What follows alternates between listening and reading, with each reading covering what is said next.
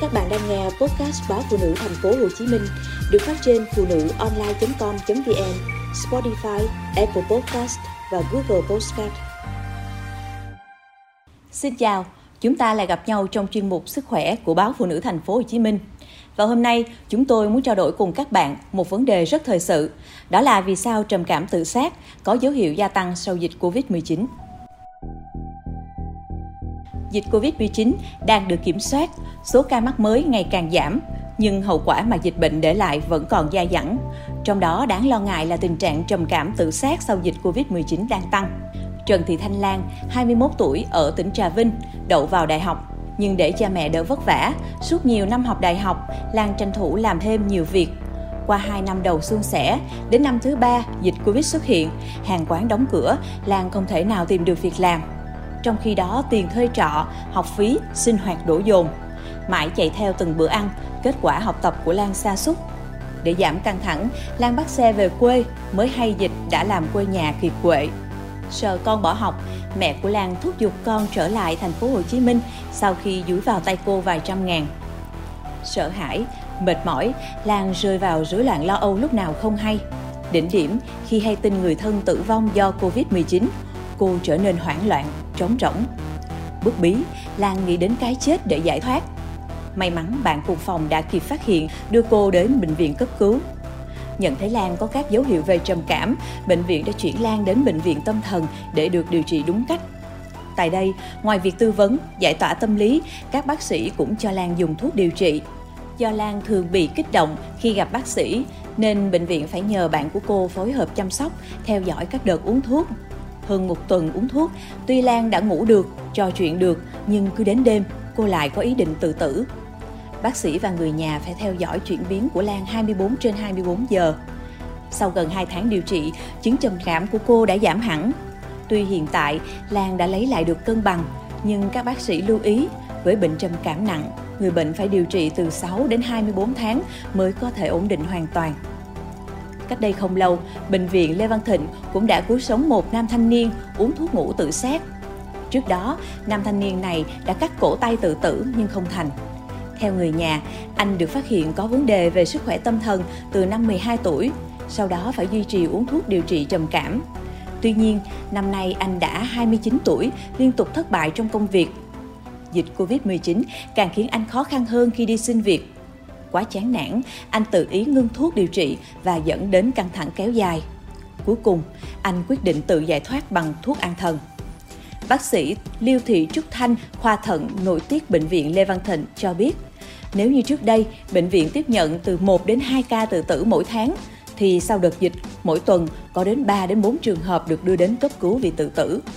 Còn theo bác sĩ Vũ Kim Hoàng, Phó phòng kế hoạch tổng hợp Bệnh viện Tâm thần thành phố Hồ Chí Minh, từ sau dịch, người mắc trầm cảm tự sát đang tăng từ 20 đến 25% so với trước đây. Tôi điều trị trầm cảm rất là nhiều ở bệnh viện Tâm thần Thành phố Hồ Chí Minh cũng như là ở phòng mạch riêng. Có nhiều người hỏi tôi trầm cảm có có có đáng sợ không?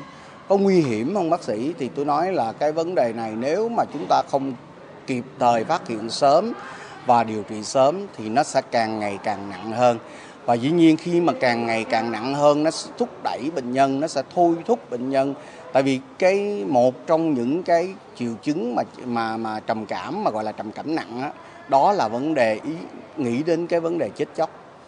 Rất là nhiều người khi mà tôi hỏi thì lúc đầu khi mà cái trầm cảm mà uh, trung bình thôi ở còn ở mức trung bình thôi thì họ cái ý nghĩ về chết chóc ý nghĩ về tự sát họ chỉ có thoáng qua mà thôi.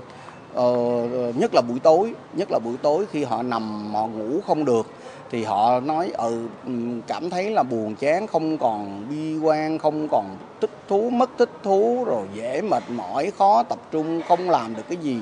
Đầu óc thì trống rỗng rồi nhìn về cái tương lai thì rất là bi quan. Thành ra họ nghĩ trong đầu là thôi nếu như vậy thì thôi chết quách đi cho rồi. Nhờ vào dịch vụ cấp cứu trầm cảm tự sát sau dịch Covid-19, bệnh viện Tâm thần thành phố Hồ Chí Minh đã kịp thời tiếp nhận, hỗ trợ cho rất nhiều trường hợp có ý định tự tử. Hầu hết trong số đó, khi bình tĩnh trở lại đã cảm thấy ân hận, bởi họ hiểu quyết định của họ còn là nỗi đau của người thân. Bác sĩ Vũ Kim Hoàng chỉ rõ, trầm cảm là một cái bệnh lý mà có thể điều trị khỏi à, tôi nhấn mạnh ở đây là điều trị khỏi có nghĩa là hết bệnh hoàn toàn trừ những cái trường hợp mà có những cái nguyên nhân gốc, thí dụ như là thiếu tiền, thí dụ như là có những cái nguyên xung đột trong gia đình hoặc là trong xã hội mà không giải quyết được, cái nguyên nhân gốc đó nó vẫn còn. Khi mình điều trị thì mình cắt cái ngọn đi, mà cái gốc mình không giải quyết được thì nó vẫn tiếp tục tiếp tục nó lại nảy ra những cái ngọn khác.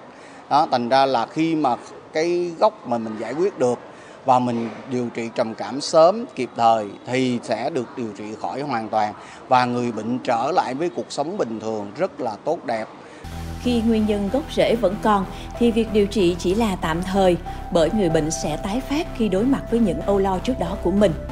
Chính vì vậy, sự hợp tác của bệnh nhân, người nhà để tìm nguyên nhân rất quan trọng. Chỉ khi xác định được căn nguyên, điều trị sớm mới kịp thời đưa người bệnh trở về cuộc sống thường ngày, Bác sĩ Vũ Kim Hoàng cho biết, Ủy ban nhân dân và Sở Y tế thành phố Hồ Chí Minh đã chỉ đạo bệnh viện Tâm thần thành phố Hồ Chí Minh phối hợp với Trung tâm cấp cứu 115 để kịp thời phát hiện, cấp cứu cho bệnh nhân mắc trầm cảm tự sát.